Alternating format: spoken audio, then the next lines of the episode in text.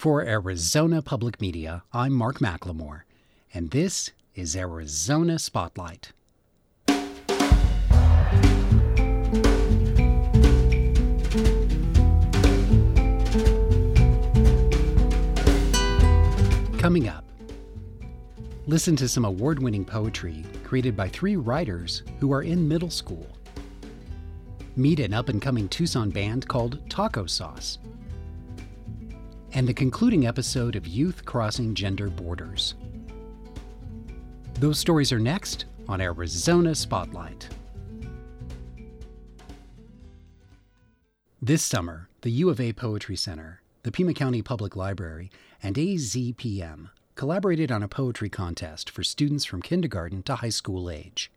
The theme was, "What do you want the world to know about how you feel?" And winners were chosen in three divisions by a panel of local artistic luminaries. Next, I'll talk to three middle school-aged writers who were singled out for their excellence. Finn, who is twelve years old, Avery, who is also twelve, and Wade, who is eleven. My name is Finnegan McGill. I'm twelve years old, and I go to Hermosa Montessori Charter School. What grade are you in? I am in seventh grade. Did you do some homeschooling or, or um, virtual schooling last year at the end of the year? Yeah, a bit of virtual schooling. And what do you think about that? How has that been for you? Well, it has its pros and cons. So some cons are not seeing friends and not actually getting to be there. But some pros are you still get to see everyone, which is very nice. And you just learn. How did you get into writing poetry? Well, I don't know. I, I just like to express my feelings in different ways and not just saying them or keeping them to myself, but actually writing them down. Well, would you like to read your poem for us? Sure. Haiku Feels by Finnegan McGill. Happy, sad, confused. These feelings I feel today with covid nineteen. Happy at my home with my family and my dogs and playing outside. Sad without my friends. Sad that I can't go to school and that people die. Confused with COVID, not eating at restaurants, and with the whole world. A hundred thousand people in Arizona infected and sick. My heart breaks for them, scared and alone by themselves. Hope they get better. Social distancing, wear your mask and stay healthy, washing your hands well. Be strong together. All for one and one for all. We got this, A Z. Well, you did a fantastic job of reading that. And I think that it is really interesting that even though you cite some of the worst things about the pandemic and some of the scariest things, you still managed to turn it into a positive message at the end. Thank you. Well, thank you. My name is Avery. I go to Orange Grove Middle School. I'm twelve, and I just started seventh grade. How did the shift over to doing remote learning work for you? What do you think are the good or bad parts of that? Well, I think it's probably better that I've had a year at, in middle school and then remote learning, because I don't know what I'd do if I were a sixth grader right now. What do you enjoy studying the most in school? I enjoy the subjects math and science the most. Since I asked you what you'd like to do in school, I guess I should ask you what you like to do outside of school. What are some of your favorite hobbies? I really love crafting, but one of the biggest things I do is horseback riding. Share some of the things that you like most about going horseback riding. Well, I kind of just grew up around horses. Ever since I was a baby, my mom would take me to the barn, who's owned by a friend. I mean, we own two horses. I ride one horse, and my mom would ride the other. And we go there almost every day, and we'll both ride. But there was a point when we had to schedule times to come to the barn. Only had a certain time window. Was it because of the pandemic? Yes. And that must have been hard because your horses don't understand why you're not there. When you heard the theme of the contest, uh, what you want the world to know about your feelings, was that a challenge for you, or did you feel like you had a lot you wanted to share about what life's been like this past year? Well, during this pandemic, I feel pretty privileged, as I know a lot of people don't get to get out that much. One of my trial poems that I tried to write, it was about being quarantined and isolated. But then I felt like I couldn't really write that since I'm not as isolated as other people may be. Well, would you like to read your poem for us now? Sure. It's titled Face Mask. Protect me from the shards of what is now broken, from the wanting of knowing what I can't know, from the carelessness of others. Them ignoring you is not a joke. Hide the expression on my lips, a nonverbal way to convey how I feel. Hide all the things that come from my nose and mouth, like a tiny atmosphere right under my eyes. You're my only shield, my only weapon. You'll stay with me forever if nobody knows your name. You're a very soft-spoken person, Avery, but I wonder, do you consider yourself to be a shy person? That's funny. My mom, she's in the corner of my room and she's telling me to speak up, but I don't know. I feel like I've gotten better about this, but now, looking back, I'd consider myself kind of shy. But not only did you write a poem that shared these personal things, you also just did an interview with me that's going to be heard by thousands of people. Yeah. And I'm just super impressed, and I'm happy to have heard you read it. Thank you, Avery. Thank you. So my name is Wade Patrick Olson. Currently, I homeschool. Um, I used to go to Hermosa Montessori, and I'm hoping to go back there next year. And I am eleven years old, and I'm in sixth grade. Hi, what kind of animals do you have? I have um, one golden retriever, eleven chickens, and one hermit crab. Do the chickens all have names? Yes. What are your a couple of your favorites? My two favorites, one of them is named Arctic, because when she was a chick, she um, looked a lot like an Arctic tern. Well, that's very specific. I like that. And then what about the other one? My second favorite chicken, her name is Cuddles. But we named her Cuddles because when she was a chick, she wasn't doing well. And she's very a lot smaller than any of the other chickens. And I don't know what type she is, but it's a very interesting kind of chicken. And they, and they have these head feathers. And when they were, when they were a baby, I mean, she was so tiny. Me and my dad would go in there at night, and we just like kind of like hold her with one arm close to us. And then I guess we kind of spoiled her a little bit. And then eventually she'd start chirping for us. Yeah. And then eventually we kind of eased out of it. But she's, she's probably the most friendly one. So you enjoy caring for animals? Is that something that you've thought about doing later in your life? Yeah. I'm actually thinking about having maybe like a ranch or something. Well, it sounds like you're off to a good start. So yeah. Your poem is one of the longest, Wade, and I'd really like you to read it for us now. Sure. You feel like you're ready? All right. A World Torn Apart by Wade Olson. This is history, playing out before our very own eyes. The world is locked down. People feel trapped inside their home. In some places, people are fighting for rights. Fighting for rights they should have had a long time ago, no matter what the color of their skin. Some people are scared and worried. Others ignore. Fear and confusion reign. You and everyone in the world are playing out history, second by second, minute by minute, hour by hour. We watch history play out, day by day, week by week, month by month. You make a difference. You fight for rights for everyone to be treated equally. You keep people safe by wearing a mask. A mask becomes history. That is what I want in the world. I want everyone to be treated with kindness, in friendship, and with love, no matter what their color. I want to keep everyone safe. When we come out of this, we need to come together. This is what I want the world to know. That was eleven-year-old Wade, preceded by twelve-year-olds Avery and Finn. Their poems were recognized for excellence in the middle school division, and you can read all the winning compositions at a z p m dot org. Next week on this show, we'll meet the winning high school students. Taco Sauce has been voted Best Punk Band for the last two years in Tucson Weekly's Best of Tucson poll, but that genre hardly defines them. This trio shifts between surf rock, punk, and Latinx influences.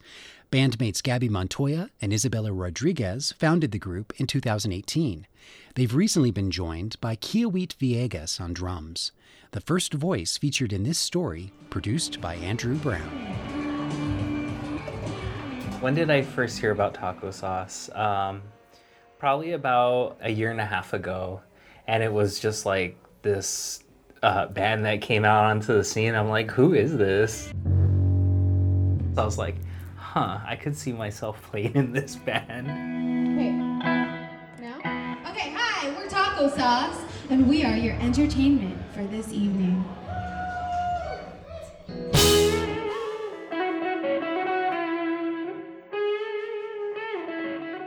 I started playing guitar at about like fourteen or fifteen, and mainly just like acoustic guitar. It wasn't until probably like three or so years ago that I started trying to play electric guitar again and like gaining all of the like very difficult skills you need to be like a proficient and like technically skilled electric guitarist.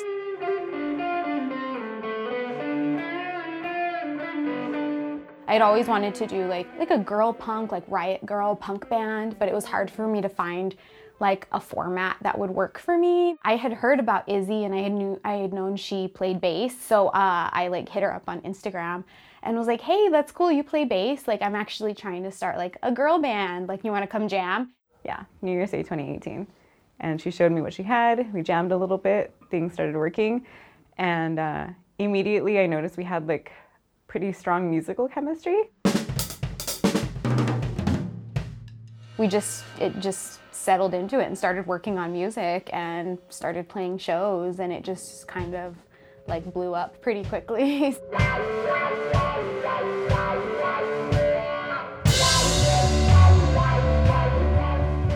It kind of gave me a space to like explore these other very like femme brown girl centric ideas that like are difficult to express in other platforms, and um, and every time I saw like another woman respond to that and be like, yes, like that's like that's what I'm feeling, like I'm glad somebody said this, I was like, okay, th- like this is working, let's keep kind of like exploring these ideas.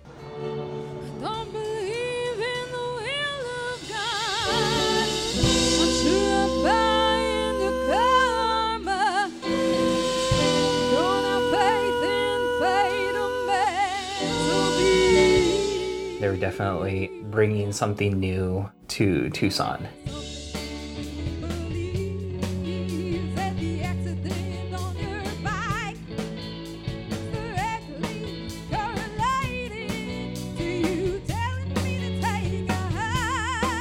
With Taco Sauce, it's its own genre, and it doesn't stay in one style. Like, it's not punk, it's not rock and roll, it's not Latinx, it's all of these things combined and created.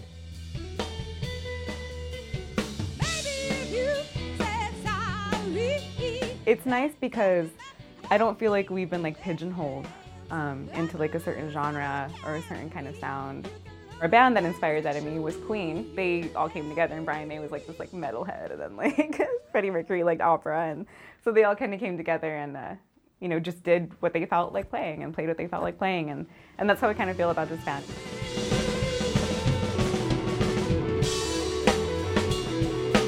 I've pretty much listened to like rock and roll my whole life. When I was like thirteen, fourteen, getting into like the New York Dolls and T-Rex and stuff, like the fashion really spoke to me. It's all part of like the artistry of rock and roll. I don't think of rock and roll as just like musical notes, you know. It's like the culture, the attitude, and everything.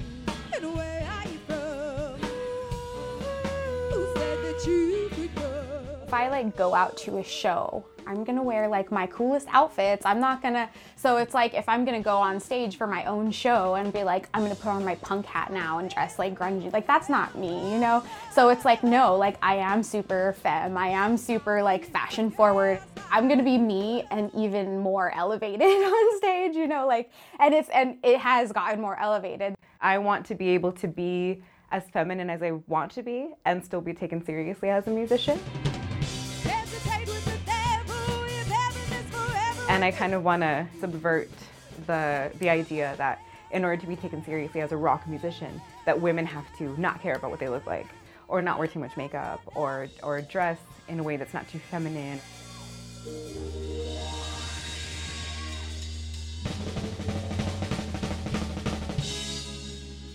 When I'm behind the drums of any kind while I am serving looks, um, I feel the most comfortable in my own skin. Within the past two years, I've been really bringing more thoughtfulness to what I wear, how I present myself, all those different things, uh, especially being a, a trans woman. I have to uh, definitely consider all of the things I do up until a performance.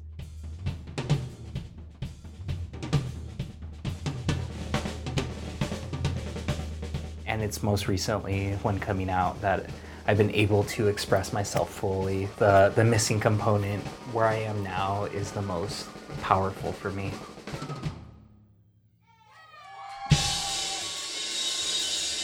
Kiawit, everyone.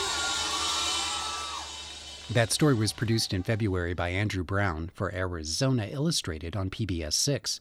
You can see the video of Taco Sauce in action at A Z P M dot org.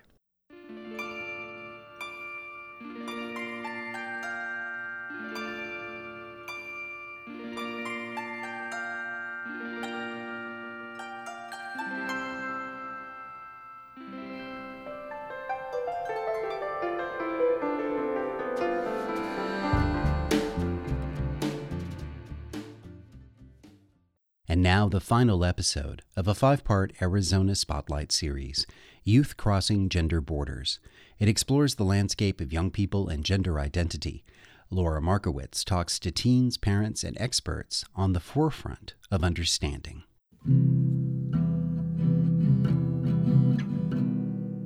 Transgender and gender non-binary people represent a small percentage of the population, but they experience a disproportionately high rate of hate crimes committed against them. Why is gender identity so controversial? Laura Markowitz takes a closer look.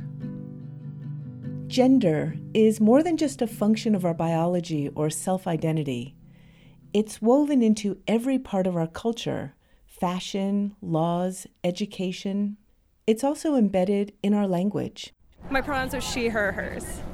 I use she, her pronouns. I prefer masculine pronouns, he, him, his. I use they or she pronouns. I do he, him. Self-defining one's gender through pronouns is a relatively recent phenomenon that's gained popularity, especially on college campuses. Sherry Bauman is a professor of counseling at the University of Arizona, and she says our culture has always been fixated on gender.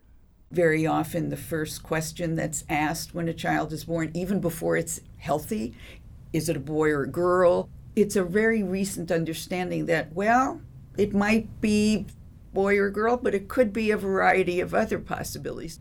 They might be transgender, which means their physical body doesn't match their inner gender identity. Or they might be gender non-binary, which means their gender is somewhere on the spectrum between male and female. Or they might be intersex. Intersex is rarely spoken about and actually is a is a reasonably significant portion of the population. It's about as common as being born a redhead. Those are people who are either born with ambiguous genitalia or whose chromosomes don't match their external gender appearance. Bauman's point is that humanity has always included a wide variety of genders, not just female and male. But good luck trying to find a card for a newborn that isn't for a boy or a girl. We want black and white. Or pink and blue. And this is very gray. There's one more piece to consider in the gender puzzle. Rich Musinski is a clinical psychologist who specializes in gender identity issues. The phenomenon of gender like includes people who are cisgender, and those are people who feel comfortable in the gender that they're assigned at birth. That describes the majority of people. Our society was designed for the cisgendered. Think of bathrooms and locker rooms, sports teams, and the myriad forms you have to fill out throughout your lifetime that only offer you the choices female or male. And the privilege of being cisgender is you get to be comfortable in who you are and your style of clothes, your way of being in the world, and no one questions that. Transgender and gender non-binary people are at a higher risk than any other minority group for discrimination, physical violence, and bullying. It starts as early as preschool. Sherry Bauman says a typical insult that kids use is to call a gender non-conforming child it. It makes you a thing. It makes you not even human. We talk about a process called moral disengagement, which is about allowing ourselves to violate our own principles. I mean, using an it, making them less than human, makes it okay to treat them badly. I don't want to be a bad person. I don't want to be an immoral person. But I've joined in on this, and what do I tell myself? Well, they're not really human. Humans are either male or female, so they're not. Almost two percent of high school students identify as transgender. That's according to the Centers for Disease Control and Prevention.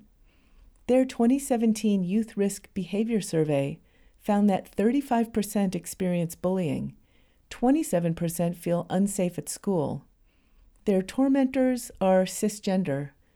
Sherry Bauman and Rich Musinski and others believe that misinformation fuels transphobia. One example is the claim that critics make that when a child goes through a normal childhood phase, like wanting to be a tomboy for a year, activist doctors and parents will call it gender dysphoria and rush to put the child on hormones to turn them into the other gender. Marty Vandervoort is a counselor at the University of Arizona and says this is not the way it happens. Part of how we actually diagnose gender dysphoria in kids is the sort of the criteria of persistence, insistence, and consistence. If I don't grow out of my I want to be a boy phase, yeah, I'm likely a boy. Some of the most vocal critics say they don't dislike transgender people. They just don't believe transgender is a real thing. So therefore, they're against any laws that legitimize it. And in fact, some believe it's a dangerous fad caused by peer pressure and even parental pressure. Rich Musinski dismisses these arguments as more misinformation. Nobody can cause someone to be transgender. We know that transgender people and gender non-binary people have existed since the human beings have existed. It's in every culture and every historical period. The American Medical Association, the American Psychological Association, the American Academy of Pediatrics, and many other major health and mental health organizations recognize and affirm transgender people. You know, there's plenty of information that says this is a natural, normal part of the human experience for some people, and there's nothing to fear from transgender people. Researchers have been looking into the cause of gender dysphoria for decades. They've done studies of identical twins where one is transgender. They've done studies comparing the brain structures of transgender people to cisgender people. So far, there are only theories, but no answers. We don't know why this exists for some people, why why this is part of the human experience, but I would say who cares? It's time to accept that there are some people who are like this. But not everyone accepts it. There are those who believe that children can be guided away from their so-called gender confusion. Some claim that conversion therapies, also called reparative therapies, can turn those children into cisgender people. But conversion therapies have been widely discredited as false science. They're illegal in eighteen states and more than sixty cities and counties. I used to get parents bringing their kids to me saying, make sure this kid isn't trans. You will do harm to children if you try to get them to change their gender identity. Conversion therapy has been shown to heighten the risk of suicide in young people. You're being told that you are a sinner, or you're a pervert, or you're a criminal for being just the way you are in the world. That's when we start seeing people get depressed, anxious, suicidal, angry. Musinski says support and affirmation are game changers. There's research that shows when parents support children when they come out, all those risk factors, they just drop precipitously. When I see parents support kids, like from the very beginning, those kids are doing well. They don't necessarily have depression or anxiety. They learn how to be proud of who they are, because that's the antidote to the shame that people are made to feel. He says youth who cross gender borders have an important message for all of us. What transgender kids and gender non-binary kids are showing the world is that you could tell me who you think I am, but this is who I am, and this is what I'm good at, and this is what I enjoy doing, and it doesn't matter what body I'm in. This message might sound familiar. Women have been saying it for a long time. When a society or a culture starts saying that men are better than women, automatically there are rules, ideas, customs about what defines a man, what defines a woman. And then trans and gender non-binary people come along and they break those rules. They make the categories of masculine and feminine fluid and maybe meaningless. Musinski and others believe this may be the deep root of transphobia. One of the things that the transgender civil rights movement, I think, is going to add to the world, and one of the gifts that they bring, is to be able to have a new way of dismantling patriarchy and sexism. They are dismantling the very notion that men are better, that cisgender is better.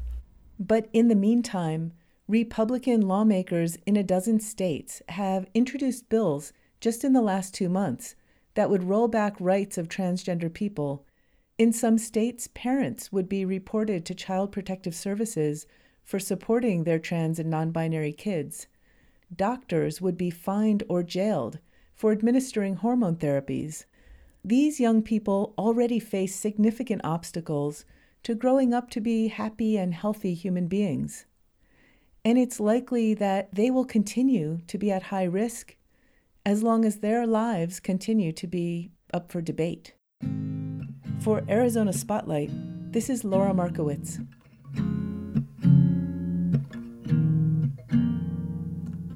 God-fearing angel, where did you come from?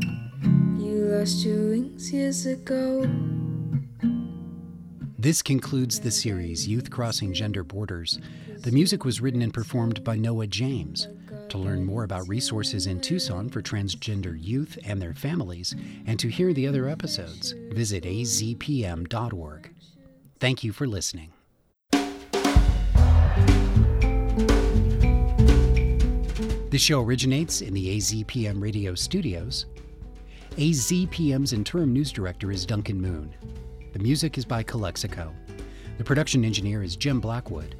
I'm producer and host Mark McLemore. Arizona Public Media's original programming is made possible in part by the Community Service Grant from the Corporation for Public Broadcasting.